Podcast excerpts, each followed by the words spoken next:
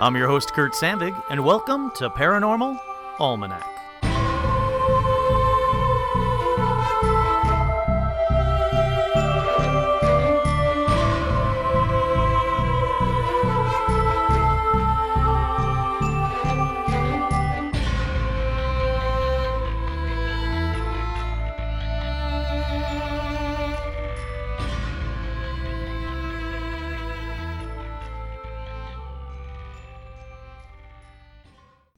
That's right, I'm your host, Kurt Sandvig, and on this week's edition of Paranormal Almanac, let's talk about glitches in the Matrix. If you don't know that expression, you are probably an NPC and not worth me explaining it to you.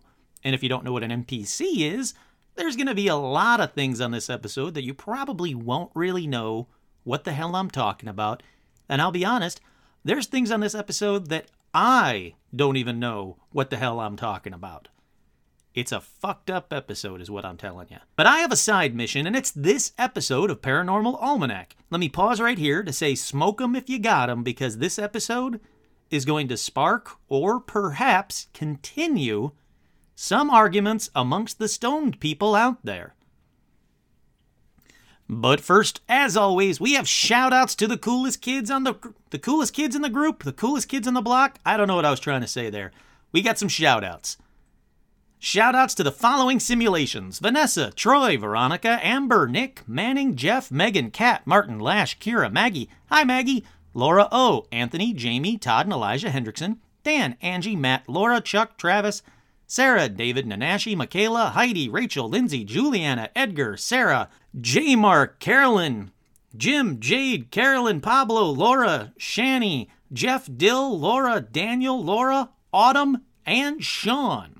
That's it for the cool kids. You can head on over to patreon.com slash paranormalalmanac to sign up now like Troy did today. Welcome, Troy. And Vanessa and Veronica and Amber and Nick and Manning and all those people I just talked about. Well, they're all on there. They get bonus episodes. They get hangouts as soon as I can figure that out. Uh, the 25ers groups, the people that uh, that are so generous that they do $25 a month to help me make this show the best I can.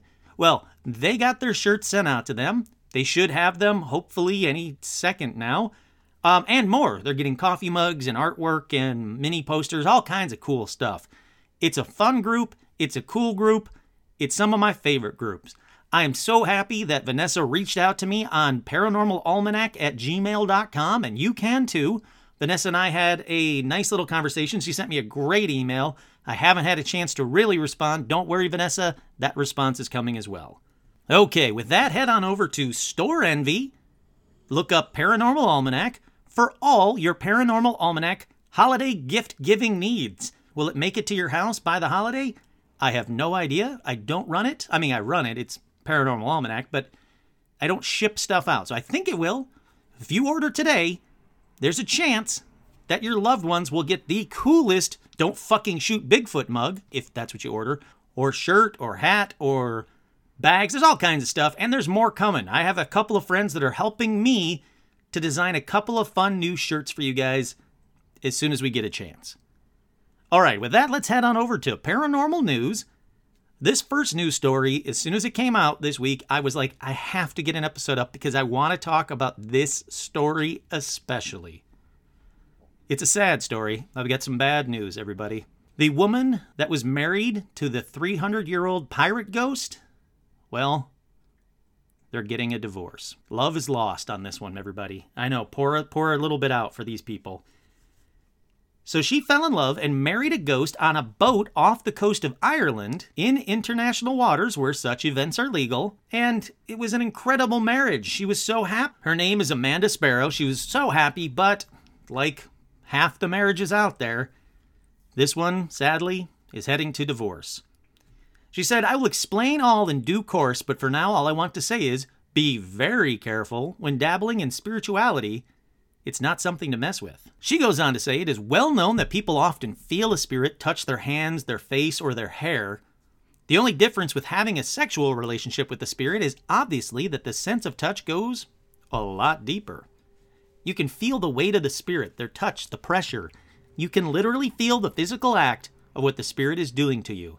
And the spirit apparently can feel it too. So she married a man named Jack Teague. Her name became Amara, Amara? Amanda Sparrow Large Teague. And even though she wrote a book about it, based on a true story about her marriage, well, like I said, sadly, this marriage is now ending in a divorce. Okay, next up in paranormal news, a massive unexplored cave was discovered in British Columbia. They said it's of national significance. The cave was first located by the Ministry of Forest, Lands, and Natural Resource Operations helicopter personnel. They got to come up with an acronym because that's a whole mouthful. The cave has since been studied closely by an expedition team. The team defines the cave as so massive that it's jaw dropping. The cave is 100 meters by 60 meters. It's about the size of a Canadian Football League field, if that helps you. It doesn't help me at all. They say the cave is very deep, extending more, extending more than 100 meters underground, with the first 80 meters being a straight vertical descent. Now, researchers have speculated that this could be the first time the cave has been seen by humans, because there is no record of researchers exploring the cave, and as well as the local people being unable to see the cave because it was covered in snow year round until recently. Now, even though this was just discovered, conspiracy theorists out there are going crazy, saying it's an underground UFO base, it's how they've been spying on us, that it's the that it's the uh, entrance to the center of the Earth, which is a future episode coming up. So I'm not going to go too deep into that. But there's already conspiracy theorists jumping on this ginormous cave that was found in British Columbia, Canada. Next up in paranormal news, it happened today. Just this morning, Virgin Galactic made it into space. So, first of all, congratulations to them. It was a fantastic liftoff. I followed it on Twitter as best I could. They landed safely, which is fantastic. So, it looks to me like space tourism has a real chance now of being a real thing. So if any of you would like to send me to space, round trip only, I promise to do an episode up there for as long as I can while I'm up there. Okay, so that about does it for paranormal news. Let's get on to the subject at hand. Say what you want about the election and who won, but many people have felt like since that night, something is wrong. Up is down and down is up, not literally, Things that we used to know aren't real anymore, or things are just different. Now, yes, I know this might sound like I'm going to talk about the Mandela effect again, or for the first time, depending on what universe you're from, but this edition is actually about something different. Many people online are using the election and other things as proof of a glitch in the Matrix, or that we are living in a simulation. Now, in case you don't remember, during the Oscars in 2017, La La Land was wrongly given the Best Film Award meant for Moonlight. Now, nothing like that had ever happened before, and while some people are saying it's just a simple mix up, if you watch the footage, it does seem like something glitched. In fact, some conspiracy theorists even point out that the supposed wrong card can be seen on camera in the audience while they're reading it on stage and that there's no way it was a simple card mix up, which is what the Academy's explanation was. So, for some reason, something happened in 2017 with the election, with La La Land, and if you're into sports, some people are saying that the improbable late comeback by the New England Patriots in the Super Bowl showed we're living in a matrix and something has gone wrong with the controllers. So, with that, let me say yes, I'm combining the glitch in the Matrix and the we live in a simulation conspiracy theories together. But it's only because they crisscross so much. And just like the Matrix deja vus are actually a glitch in the Matrix. So you need to pay attention to deja vus, just like in the movie. So before I get into theories, let's take a quick break, and we'll be back in just a second. And we're back, so let's get to those theories first. Now, the theory is known as the simulation hypothesis, and it argues that what we experience as reality is actually a giant computer simulation created by a more sophisticated intelligence or computer or AI or by future us. Now, I'll get into some of those theories in a little bit later, but this computer simulation was built by someone or something. Now, I'm talking all of reality. Everything you can see, everything you can touch, including the earth and the universe, everything It's all an artificial simulation, a computer game, if you will. Now, this simulation is what we've always known. So, un- unlike the Mandela effect, where there was some kind of schism or we spiked off to a separate universe or an alternate universe, or some of us have and some of us haven't, the computer simulation theory is we've always been a computer simulation as far as we know. So basically, we are the Sims, and someone is programming and controlling us. Now, some versions of this theory rely on the development of a simulated reality. The thing about this is that the inhabitants of the simulation, that's us, have to be convinced the simulation is real for it to work. And if this theory sounds familiar, it's because it's the basis of the Matrix. It's been talked about on Fringe, in books, and a lot on the internet. It's a growing popular theory. And I mean, it is really growing. To do this episode has taken me a few months and a ton of rabbit holes. So now that we know, kind of know, what it is, where did it come from? It seems that it gained popularity from Nick Bostrom. Now, I'll get to who he is in a second, but I'm not saying he created this theory, because I can find hints of it for a long while now. But Nick seems to have solidified it and now that technology has increasingly and quickly gotten to a point where it could be real, Nick Bostrom's theories seem to be the most argued or the most relevant theories, I guess is the best way to say it. Okay, with that said, who is Nick Bostrom? Well, he's a Swedish philosopher at the University of Oxford. And up until this, he was best known for his work on existential risk. He's also known for the anthropic principle, which is a philosophical consideration that observations of the universe must be compatible with the conscious and sapient life that observes it. Seems pretty straightforward. He is also best known for human enhancement ethics, which are the ethics raised from human enhancements, which is a growing field. That one kind of makes sense to me as well. There are going to be a lot of ethics that are raised from continually enhancing humans, either before birth or after birth. He is also known for superintelligence risks, which is the theory that I may be superintelligent. He's also known for the reversal test, which I gotta be honest, sounded boring, so I didn't write it down. Um, it's something about destroying the status quo because the status is not quo.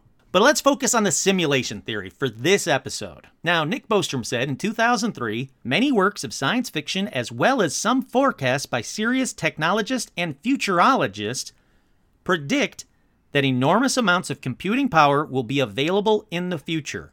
So far, I understand it and I agree with him. He goes on to say, let us suppose for a moment that these predictions are correct. Okay, they're correct. We are. Computing power is growing exponentially. There's a theory behind that, but I don't want to get into that.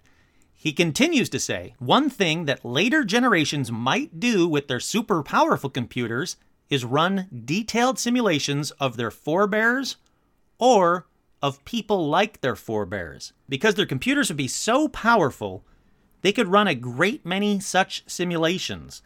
Now, suppose that these simulated people are conscious as they would be if the simulations were sufficiently fine grained and if a certain quite widely accepted position in the philosophy of mind is correct. So basically, what he's saying there is these simulations, because these computers are so powerful, these simulations are so ingrained, so precise, that the simulation people are essentially conscious.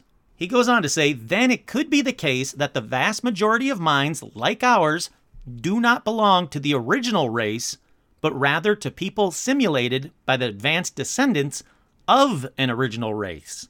It is then possible to argue that if this were the case, we would be rational to think that we are likely among the simulated minds rather than among the original biological ones. And finally, he says, therefore, if we don't think that we are currently living in a simulation, we are not entitled to believe that we will have descendants who will run lots of such simulations of their forebears. So, yeah, um, first of all, thanks for taking me down that rabbit hole, Nick. I gotta say, so far, I kind of agree with what he says. Computer simulations are getting so advanced. Computers are getting so advanced. Who's to say that in the very near future, they won't be advanced enough, or perhaps even now, they won't be advanced enough to run a simulation that is so precise it is indistinguishable from real life for the simulation people. Okay, so let's break down what Nick just said. He proposed something called a trilemma or the simulation argument. Now, I'm going to let him explain it because, frankly, if I did it, I would sound drunk or stoned. In fact, every time you get confused, take a drink or a hit. Every time this makes you think maybe we are in a simulation, take a drink or a hit.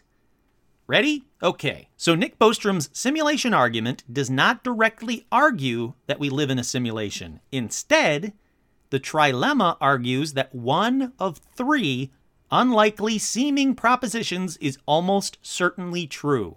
1. The fraction of human level civilizations that reach a post human stage, and that is one that's capable of running high fidelity ancestor simulations, is very close to zero. So the chance of them reaching that stage is relatively close to zero. Basically, what he's saying here is that we get to a point of this technological achievement and ultimately destroy ourselves with the technology we created, or destroy the Earth because of the technology we've created. Number two, the fraction of post human civilizations that are interested in running ancestor simulations is very close to zero. Or, the fraction of all people with our kind of experiences that are living in a simulation is very close to zero. So that's the trilemma. Those three. One of those three are happening or have happened. So it points out basically that a technologically mature, post human civilization would have enormous computing power, even if a tiny percentage of them were to run ancestor simulations. The total number of simulated ancestors, or Sims as I like to call us, in the universe, or multi universe, whatever you want to call it, would greatly exceed the total number of actual ancestors. So, the Sims would outnumber the creators. Ultimately, confused? Well, essentially, it's this. If the third proposition is the one of those three that is true, and almost all people with our kind of experiences live in simulations, then we are almost certainly living in a simulation. One of those three things, probability speaking, have to be true. And ultimately, we are almost certainly living in a simulation. So, boom, we're all in a simulation. Yay! Want me to break it down a little bit more? I don't blame you. Okay, we are almost certainly living in a simulation. Ultimately, his argument is one of these three things have to happen just because of the way humans are and the way technology is. If one of those three things happened, we are almost certainly living in a simulation. That's about as dumbed down as I can get it.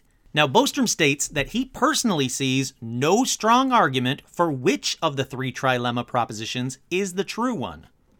He says if one is true, then we will almost certainly go extinct before reaching post humanity. Again, we'll kill ourselves with the technology we've created or how badly we've ruined the Earth before we get to the simulation point. If two is true, then there must be a strong convergence among the courses of advanced civilizations so that virtually none contain any individuals who desire to run a simulation.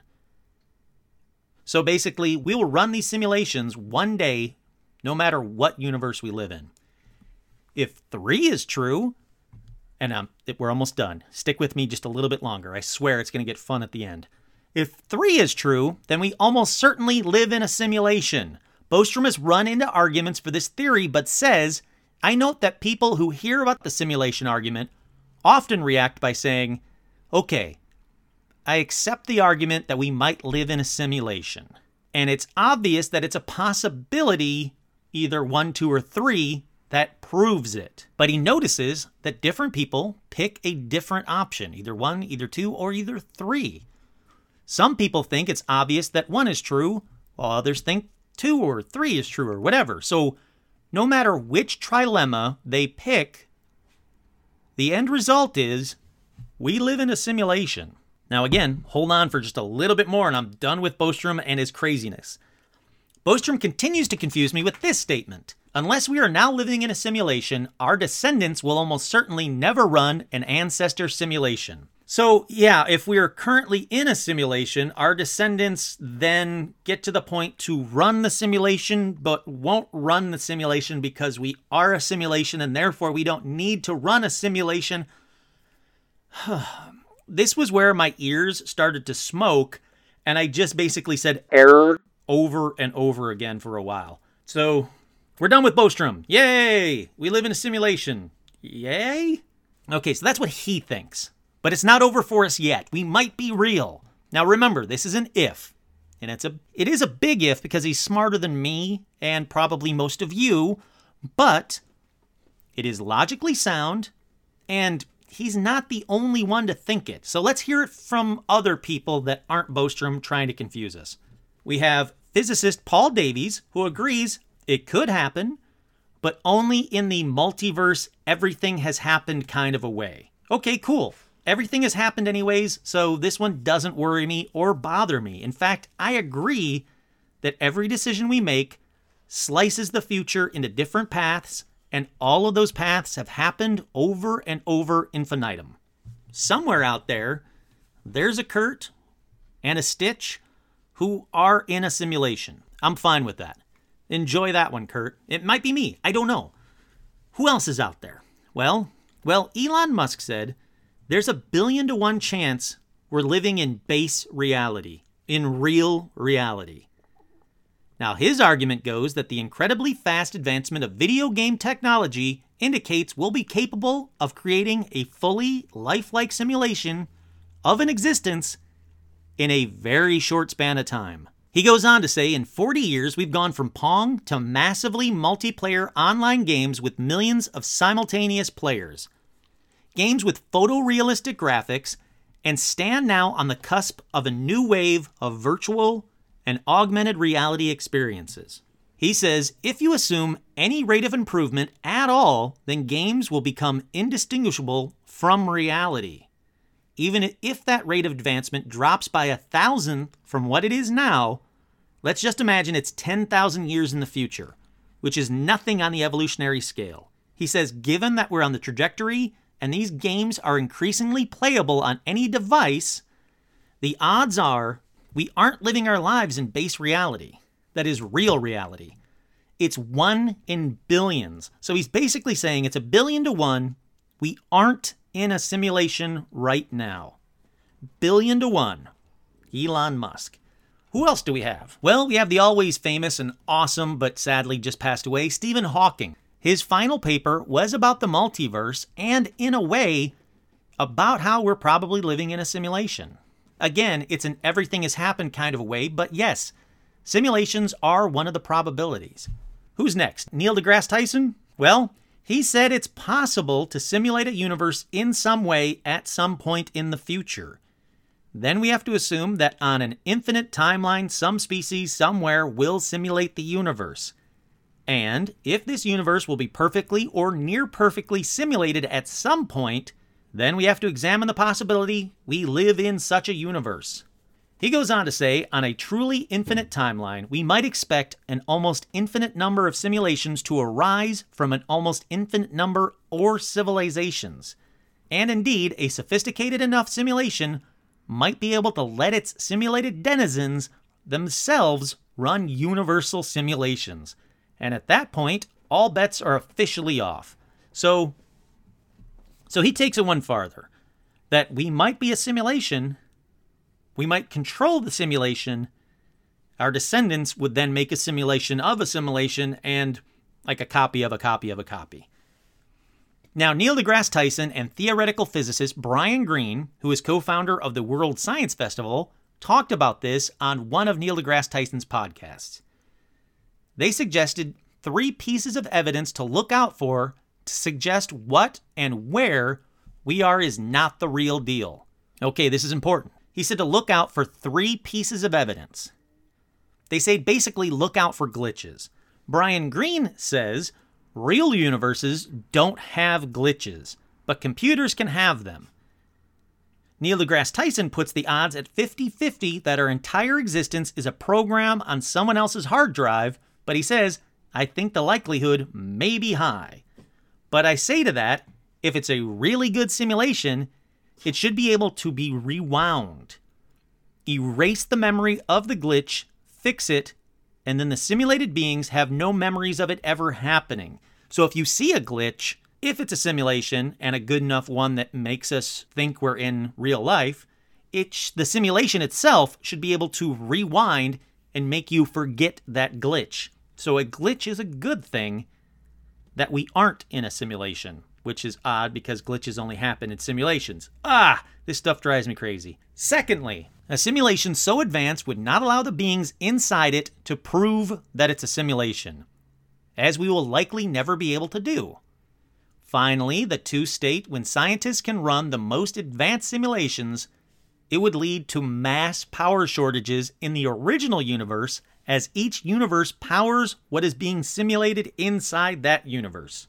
Now, Dr. Greene also suggests that we look back at the creation of our universe, adding that the math surrounding the Big Bang does not add up. So, okay, we're going back that far for this episode.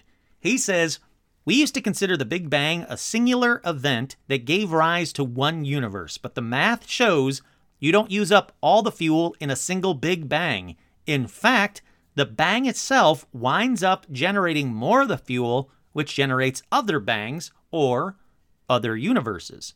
Okay, kinda makes sense to me. I kinda know what to look out for.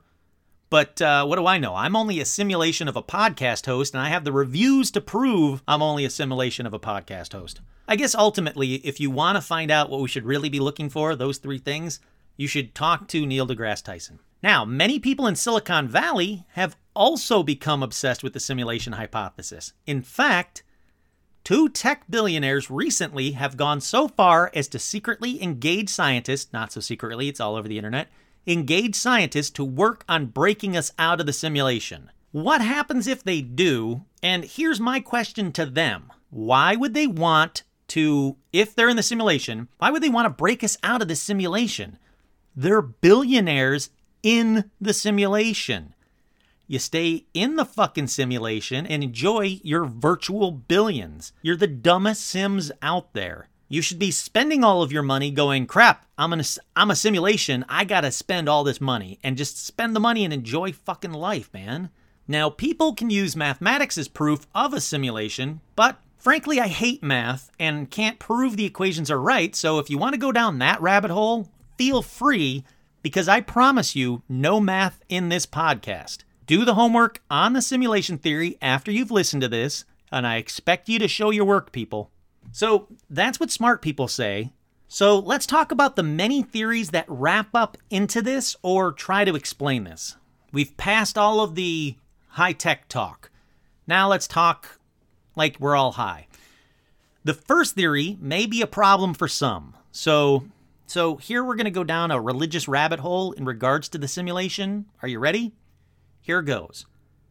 God is dead, and since he created the simulation and is no longer watching over it, it is breaking down all around us, hence the glitches. Well, that's a cheery thought. I guess to ease this for some people, maybe God got Red Dead Redemption 2, got bored with the Earth simulation game, so he's off playing that and ignoring our game, and we're glitching like crazy because of that. And if it helps, here's someone's thoughts. Here's someone on the internet's thoughts about God and the simulation.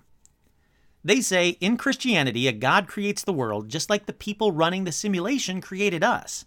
In Buddhism, you were reborn into another body, just like you could be respawning in the simulation or maybe living again when they run the simulation again, or you have achieved immortality by just going into the simulation itself. So I guess ultimately, whether you believe in God or not, if we are truly a simulation and something created that simulation, then that being, whether it's a person or an AI, would be our God. Therefore, God exists. So, boom, I proved God. Okay, let's move on to another theory. This next theory is drugs. See, I got your attention after that whole math thing, right? Okay, this drug theory is this the experiences people have when taking shrooms or LSD can cause people to get a whole new outlook on what is, quote, real. Many people report an awakening or seeing beings and having the sensation that they're waking up from something. maybe perhaps even waking up from the simulation and entering the true reality.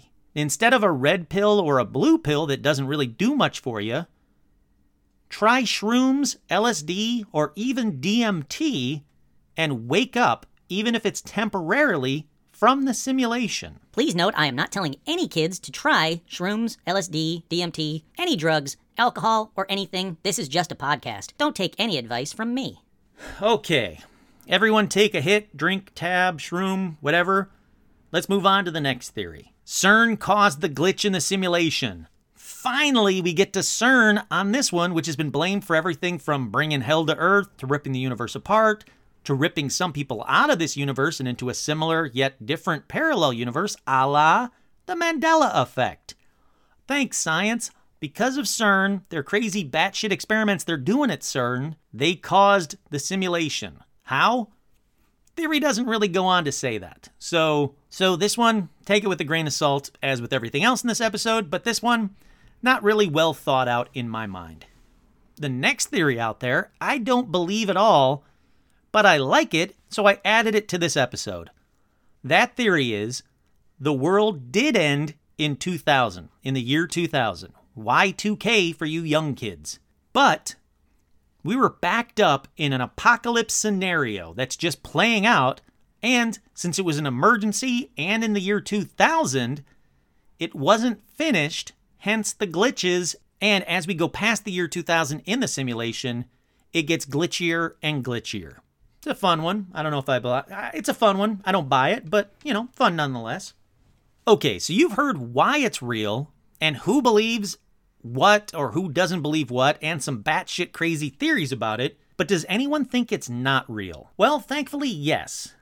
Just not as many people that think it is real. That bums me out. But a recent study by theoretical physicists from Oxford University in the UK, which was published in the journal Scientific Advances, definitively confirms that life and reality aren't products of a computer simulation. Huzzah, we're real again. The researchers, led by Zohar Ringel and Dmitry Kavrizi, I don't know if I said that right, but you know, they're all simulations, so it doesn't matter. Well, they arrived at this conclusion by observing a novel link between gravitational anomalies and computational complexity. Lost already? Me too. Let's continue on. According to the new research, creating such a large simulated universe is practically impossible. The simple reason there's not enough particles in the known universe that could sustain the computing power necessary for a simulation of this scale. The Oxford team checked by asking what it would take to construct a computer simulation powerful enough to exhibit quantum many body effects. For those uninitiated in quantum speculation, me, that refers to physical problems requiring large amounts of interacting particles. Specifically, they tested an anomaly known as quantum Hall effect using a technique called quantum Monte Carlo, which is a computational method that uses random sampling to study complex quantum systems, blah, blah, blah. Here's the deal. Ultimately, breaking it down for them, there isn't enough material out there to create such a great simulation like ours down to the subatomic level. It's just too much detail we don't have the resources in the real world, whether this is the real world or not.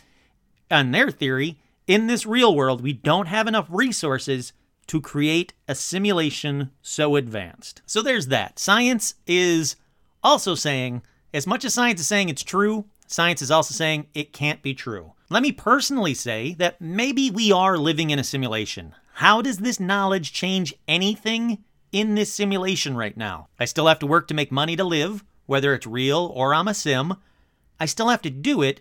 So to continue my possibly artificial life, I have to do the things I'm already doing. Knowing it's a simulation doesn't break me out of the simulation or help me achieve Neo like Matrix powers. I still want the things I want, I still need the things I need, and I lack the things I lack in this simulation. It doesn't change anything. I still gotta go to work tomorrow, no matter what. Okay, so we know what the theory is, we know what the evidence is for it, and the evidence is against it. And the one thing to look for are glitches. So I thought, let's have some fun now.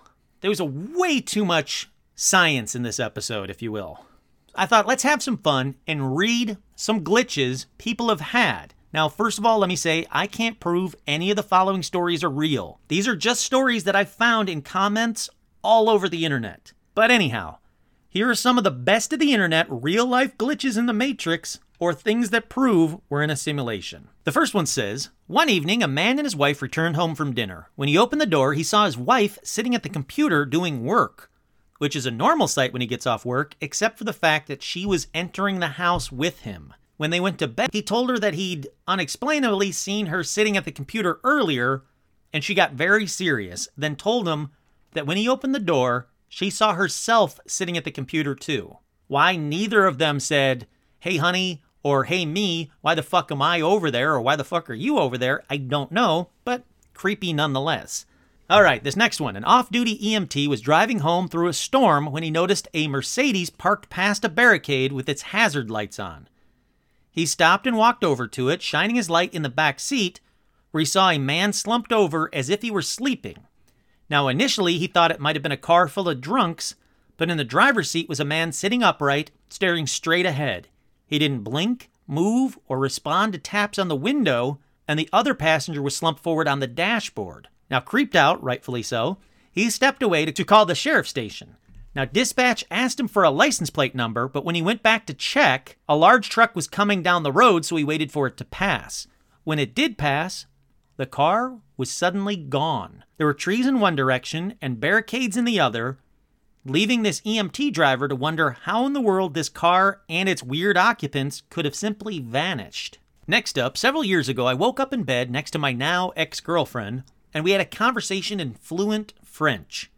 I got up, got in the shower, and as the water started pouring, I realized neither of us spoke French. When I got out, I asked her about it. She remembered it happening, but was as confused as I was. I can't even remember what we talked about because I don't fucking speak French. That's a great one. This next one is me and my friend were at a Chinese restaurant and we ordered General Tso chicken dinner and a shrimp lo mein dish. When we sat down, we took out both boxes and set them on the table about two feet apart. My friend opened the first box and we see shrimp lo mein dish. It has all the things in there the noodles, the shrimp, the fried rice. He closed the box, opens the other box. Inside that box is another shrimp lo mein dish shrimp, noodles, fried rice, everything. He goes on to say, Oh, they must have mixed up the order. I was about to say this when my friend says out loud, Looks like they made a mistake and gave us two. As he opened the first box again, inside is General Tso chicken. White rice, egg roll, everything, chicken, you name it. He froze and looked at me. I looked back at him and we sat in silence. It took us five minutes or so to collect ourselves. I have no idea what the fuck happened. The next one says, I knew my uncle had died. My mom had called me and told me the news. It was very sad. She told me in the middle of work, and I told one of my coworkers. He expressed condolence on my loss. A couple of weeks later, my sister mentioned my aunt and uncle doing something. I said, But our uncle's dead. And the sister said, No, he wasn't. So I called my mom, who said, No, he wasn't dead. To this day, I'm still not sure how much of it my brain imagined and how much was real. Did I really talk to my coworker? Was I even on the phone with my mom that day? It still freaks me out knowing that my mind could fabricate something so complete and so real like that. The next one says, Every morning on his way to work, a man would pass through a shopping mall, and, and on one of the benches, he saw an elderly man who appeared to be waiting for someone. He said he was fairly normal looking guy, though he sometimes wore a piece of attire that wasn't particularly stylish, like a golfer's cap, logger's boots, or a vest. Every morning for four years, he'd see this man, but he never actually witnessed him meeting anyone. Then this guy got a new job located on a completely different part of town. Only a few days into working the new job, he walked out of the subway, and to his surprise, he saw the exact same guy sitting on the bench. It's kind of weird. This next one I spilled chocolate ice cream on my leg. I wiped it off, and there was still a pale brown stain in the shape of the ice cream splotch. I told my mother, who said it was a birthmark. I will swear under oath that never before that moment did I have a birthmark there. This next one says Every once in a while, I have dreams about places or people I've never seen then, about six to seven months later, I'm in that place or with the people and I have deja vu. I also sing random songs even when something else is playing on the radio, then the next song that plays is the one I was singing. I've done this on mine, my best friend, and my girlfriend's iPods on shuffle many, many times, and it freaks them the fuck out every time. This one goes on to say one super weird thing, one super weird thing though that happened in about 2012. I was 19 and living at home with my parents and my younger sister still. I came home from work at my job at a barbecue place and my sister says to me, "Oh, I thought you said you were off today." I'm confused because I left at 5 a.m. before anyone anyone was awake and I asked her, "When did I say that?" And she says to me, "Um, like 2 hours ago in your room." She thinks I'm screwing with her, so I tell her to smell me because you can smell the barbecue sauce and the smoke on me. Then she gets really creeped out and tells me she had went into my room earlier and seen me in bed with covers up to my neck and had a 15-minute conversation with me. She says that really creeped me out and I never felt comfortable in that room ever again. This next one says, When I was like 10 or 11, I was going to the beach with my aunt and her friends. There were two cars of us. To get there, we had to go through a large industrial area. We didn't know the direction, so our car was following the other car. Suddenly, they did an unexpected turn, so our driver had to take a sharp turn on a bend. On a sharp bend. In that moment, we heard a very clear, loud voice inside the car laughing, saying, Sharp bend, huh? The driver immediately hit the brakes. We looked at each other, puzzled. We all recognized it as a voice, but not belonging to any of us. At the exact same time, we noticed that the other car had stopped as well. The other driver got out of the car with a scared face and shouted to us, "Did did you hear that as well?" They heard the exact same thing inside their car that we heard in ours. The area around was fully deserted. That one could just been a ghost laughing at him. Who knows? This next one says, when I was a teenager, I told my brother about a really freaky dream I had about an airliner breaking up and crashing into a field near our town. He looked at me astonished and asked, Was it flying over the college?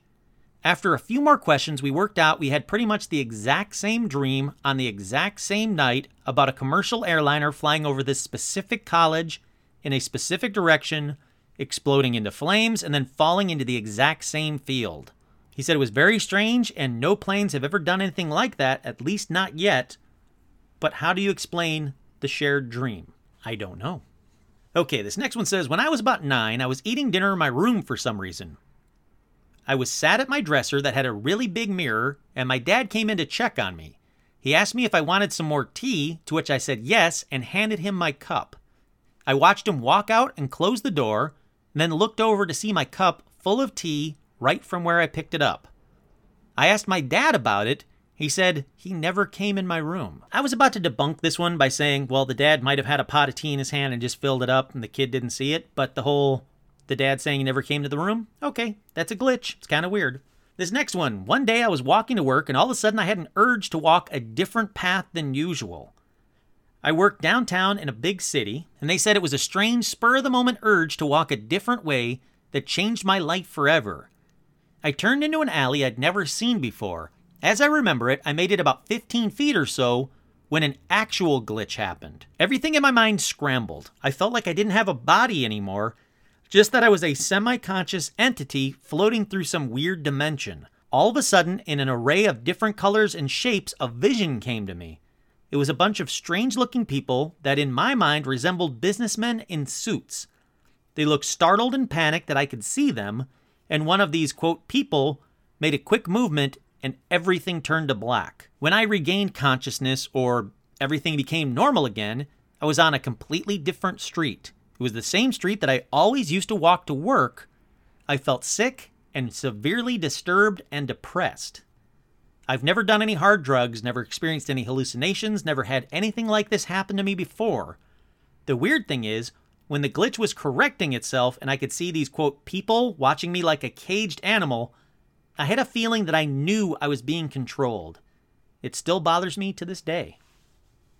The next one says A long time ago, I had a conversation with an old workmate who described much the same thing. The detail is hazy, but he said one day he was in his house when he felt a sudden need to go outside and stand on the lawn. He explained it was the strongest, clearest feeling ever and on doing so, he experienced a sort of wobble, he calls it. He said that everything was screwed up for a moment, and he experienced a feeling of detachment, outsideness, and when it passed, he turned and went right back inside. Now, while talking to me, he got quite upset at this point and asked me not to think him crazy, but he said the next thing he ever he said the next thing he saw was his car parked in the street and it was the same model and registration, but a different color. He was so thrown by this, and then more so because his wife came out and asked what he was doing, and he said he realized she was, in all appearance, his wife, but somehow not his wife. He said from that point on, she liked foods she claimed to hate before, and sometimes brought up memories he had zero relations to things they had done in the past. He said things like his route to work was still the same, but somehow different. He said that there were buildings on the way he had either missed in the six years he'd been driving past them five days a week or had just appeared overnight. He even said some people he remembered from other departments in work had just vanished, and asking about them brought total incomprehension from other people. This story goes on to say he was a totally regular, healthy guy, but he said he measured his life in relation to that afternoon. There were things that happened before the change and everything afterwards. He said he he went on to say he was now living his life with a feeling that about 15% of it had spontaneously changed that afternoon. Now, a lot of people attribute this story to something called capgras. Capgras? C A P G R A S. Capgras delusion is a psychotic disorder in which a person holds delusion that a friend, spouse, parent, or other close family members, or even pets, have been replaced by an identical imposter. The Capgras delusion is classified as a delusional misidentification syndrome. Cases in which patients hold the belief that time has been warped or substituted have also been reported present following a seizure. Many Capgras patients have times of clarity when they can identify, feel comfortable with the people they know, like 30% of the time as opposed to 70% of the time. So, a lot of people think that this story, this guy and what happened to him, is an example of this seizure or this delusion, which is very interesting and might be a debunk on this particular one, but there's no way to prove it unless this guy went and got checked after the fact and was determined to have capgras or have had a seizure. Still, I wanted to add that because it was an interesting explanation for a very bizarre story that, in my mind, sounds more like the Mandela effect and not like some weird delusion. Okay, this next one says When I was about 10, I was trying to toss the cereal box to the top shelf and kept missing. The last time I threw it, it was obvious it wasn't going to make it, and then it just floated the rest of the way up. Me and my brother made eye contact and ran to our room. He goes on to say to everyone saying that the cereal inside the box made it push the rest of the way. I understand what you're saying, but this was like two to three shelves that it was pushed up, and the tiny amount of force wouldn't have been enough. This next one says About a year ago, my girlfriend and I went, went to eat dinner at Chipotle. It's in a smallish shopping area with a burger joint and a Pei Wei neighboring the Chipotle. Paiwai? P E I W E I. I don't know what it is. One of those upper classy type of shopping areas, the writer says. They say we pulled into the parking lot in front of the establishments at about 5 p.m. on Friday evening to find an empty parking lot. There were no tables outside, and there were no cars in the parking spots. Not a person in sight, and even the lights inside the buildings were off. Completely confused, I took the car in sort of a loop around the building in order to leave. The only thing of interest was a single fire truck parked alongside the building, headlights on, but no emergency lights, and no one in the truck. It struck us a little odd. Maybe there was a fire in the building and that's why no one was there. As we pulled around the backside of the building and then finished looping around, we drive past the front facade of the building, except this time every parking spot is full, tables are outside with patrons at them, and food half eaten. There's people walking around, and the lights inside the buildings are all on, but the fire truck was gone. Now, mind you, it took less than 30 seconds to make a circle around the building. Easily one of the strangest things ever, very Matrix glitchy. This next one is a really quick one liner, but still kind of cool. It just says, I saw the map of my country change, right in front of my eyes. No doubt in my mind that I'm in a game right now. The next one says, I broke through to the other side on a huge dose of mushrooms. The breakthrough sounded like a 50s UFO kind of hum. Now, on the other side, I met beings. They were made of light that telepathically told me this is a computer simulation, the main purpose of which is to let us, quote, feel what it's like to have a physical body. These beings had a control panel with a dial. The dial was simultaneously controlling the space time continuum and my consciousness. This happened a few years ago, and after this event, I have experienced lots of syncs, Mandela effects, glitches, and paranormal events, including seeing my father literally teleport. So, think what you want about that last one. This next one says I have to preface this with some backstory about a man named Zeus. Now, Zeus had a reputation around Knoxville, Tennessee as a bit of an eccentric character. My brother had told me stories about him making people pass out just by whispering in their ear, giving people glass pendants and saying, This is the color of your soul. Just generally unusual stuff. He was thought of as a magic man of sorts. Well, long story short, my brother and I were walking through the West Town Mall when we saw him.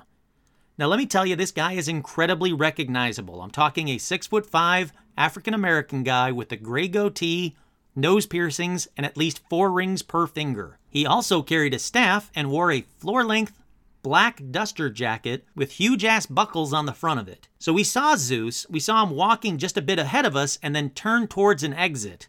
Naturally, we lost sight of him for probably 60 seconds at most after he turned the corner and left the mall. The weird thing was, after my brother and I passed that exact same exit, and not more than about 30 seconds later, we came upon another exit and entrance on the other side of the mall when all of a sudden out pops Zeus. Now, this is a big place. It would have taken five minutes to walk the length of the mall for him to pop out from one side and then pop in through the other. There is absolutely no way he could have made it to the opposite side of the place in time in the time that he did. Even if he was sprinting or somehow able to go up and over the building, 60 seconds is not enough time. I am convinced that Zeus teleported.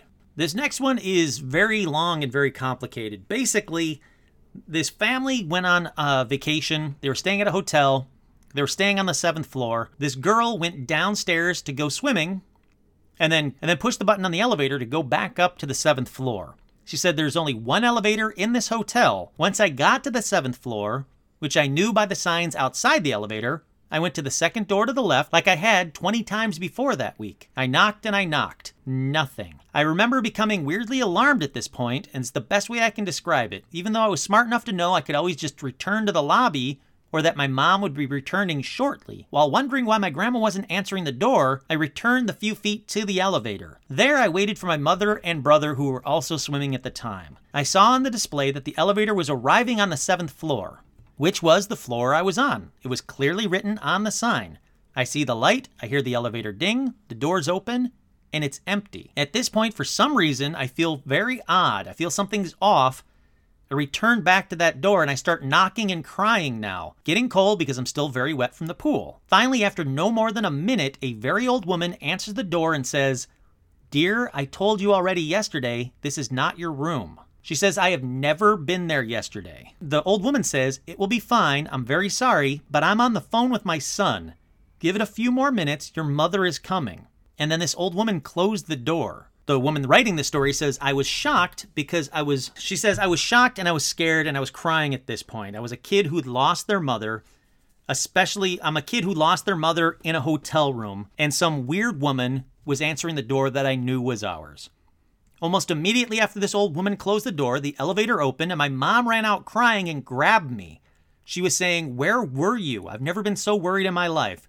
She then went to open the door. She was stunned. The key didn't work in the door where the old woman just closed it. Now, the whole time I'm trying to explain to my mom that I'd been here and that in my timeline, it had only been about five minutes. So the mom was uh, freaking out. She was hugging her. She went back into the elevator with her and pressed seven again. The doors closed briefly, then reopened. The elevator didn't move at all. Once the doors opened, we both saw my grandmother standing in the second door to the left, crying, and then very happy to see us. Apparently, I had been missing for 45 minutes. The police were called, every floor had been gone through. They were still in the process of knocking on all the doors and opening even locked and vacant rooms. So, somehow, just going up in the elevator, she went to either a parallel universe or a glitch or something, but who was the old woman? How did she know that it happened before and that she would be fine? It's a very bizarre story. It goes on for a little bit longer, but that's the gist of the story. She says that the police were confused because they went down every floor, couldn't find her. The staff went to every floor, couldn't find her. And the staff, oh, this is a good part. You have to hear this one. The hotel staff pulled up a camera showing me getting on the elevator, but then never getting off. And then what was the creepiest was that when my mother got on from the lobby, you could see her get on, And then 10 minutes passed, and then she gets off on the floor seven with her in her arms, in her mother's arms. They went through all the cameras on all the floors, which were very clear angles of the elevator on each floor, and there was nothing. So, very, very bizarre story. I liked it. Okay, this next one is a really bizarre thing happened to me today that left me a bit shaken. Earlier today, I went to a doctor's appointment with a sore throat.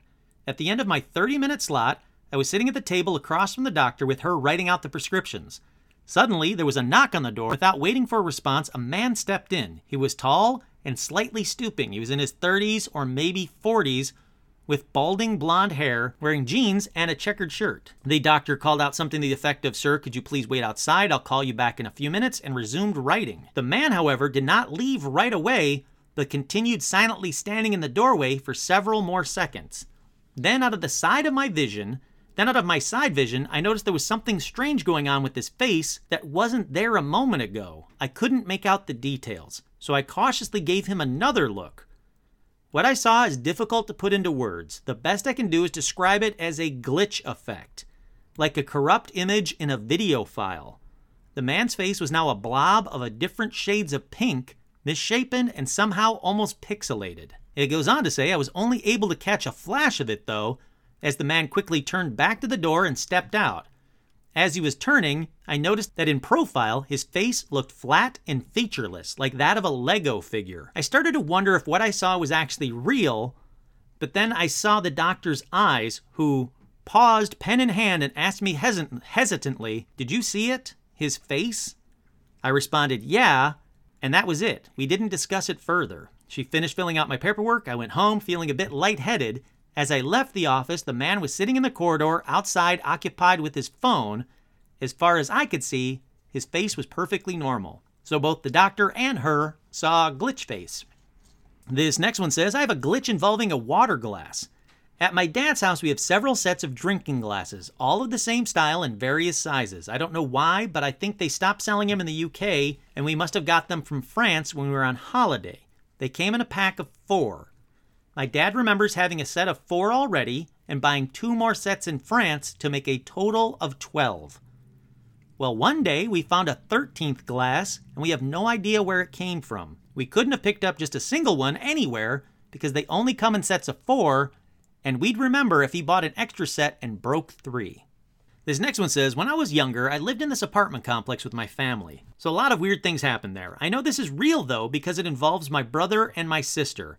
I remember me and my little sister going to sleep in my brother's room, and I remember he had this small bedside lamp on the floor next to the door. So as me and my sister were getting ready for bed, we had the light on, and we both remember seeing my cat pass the lamp, and as soon as she did, the light bulb exploded. My other brother was just down the hall, heard the bulb heard the bulb explode, and I remember him saying something along along the lines of, "What did you do to Steve's lamp?" After we told him that it was our cat that made it explode, he then told us that was bullshit because my cat was standing right next to him when he heard it. How the cat was in two places at once and what made the lamp explode like it did, I don't know. This next one says Today was an open lunch day at our older son's school. This is where parents can go in during lunchtime, bring food from outside the school, and eat with their children. Now, everything was completely normal. I stopped at my son's favorite fast food place. We went to his school, got into a parking spot, grabbed the paper sack from the fast food place, got out, locked the van, walked to the pavement where I had to wait for an SUV to pass.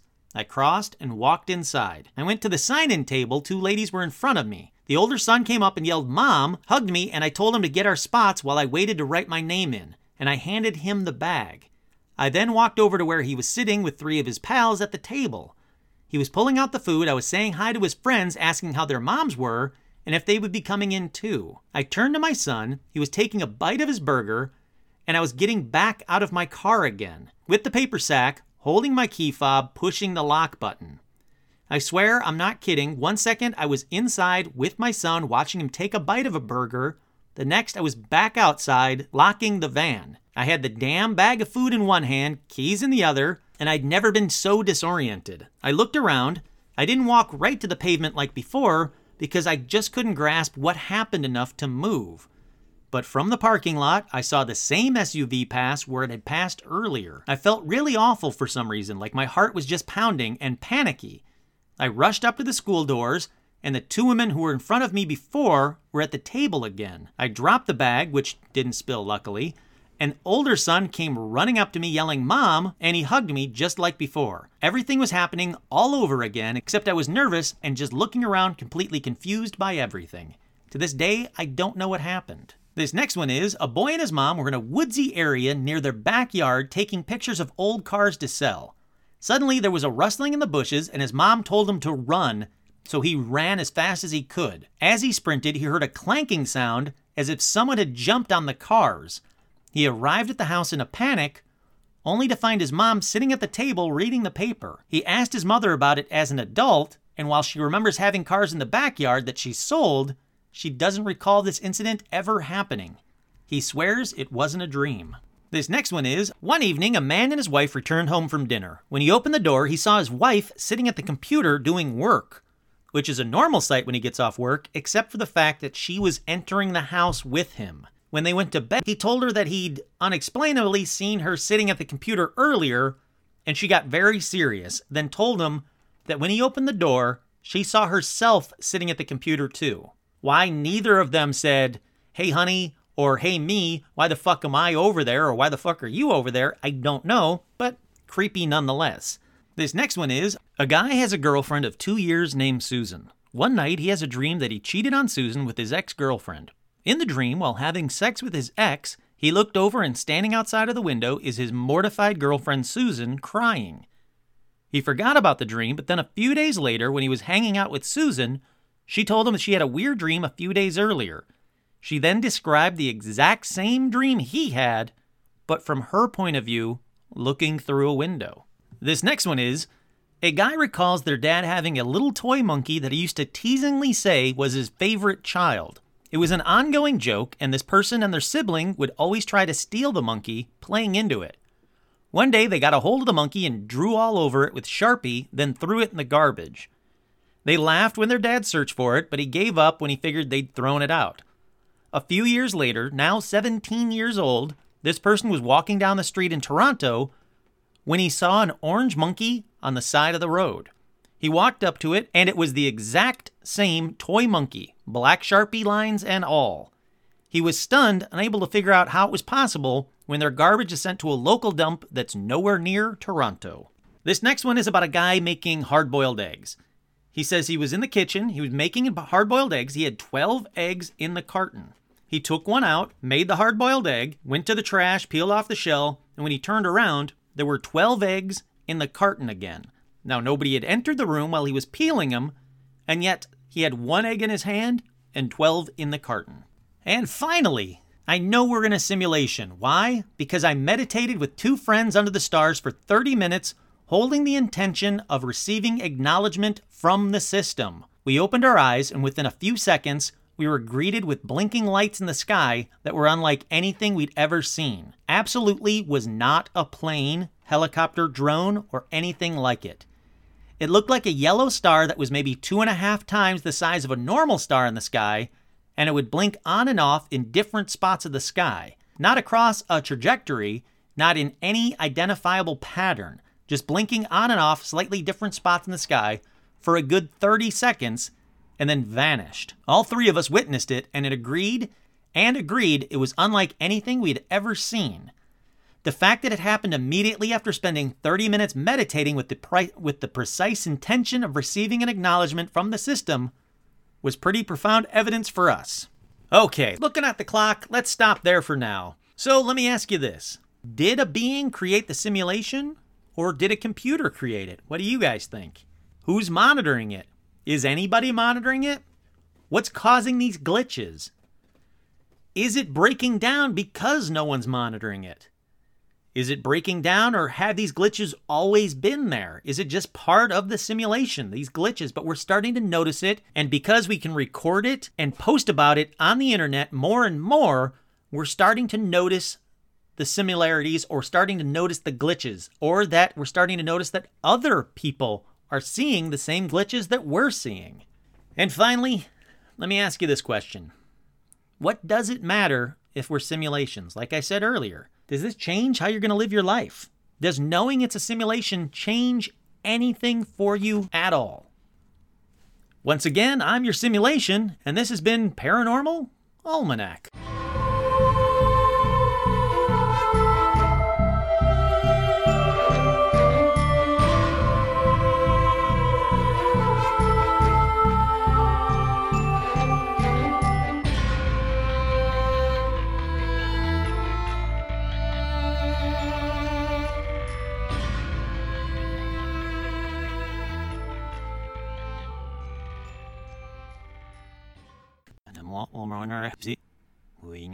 Lot. Remember. Så gå about speed by who you känner.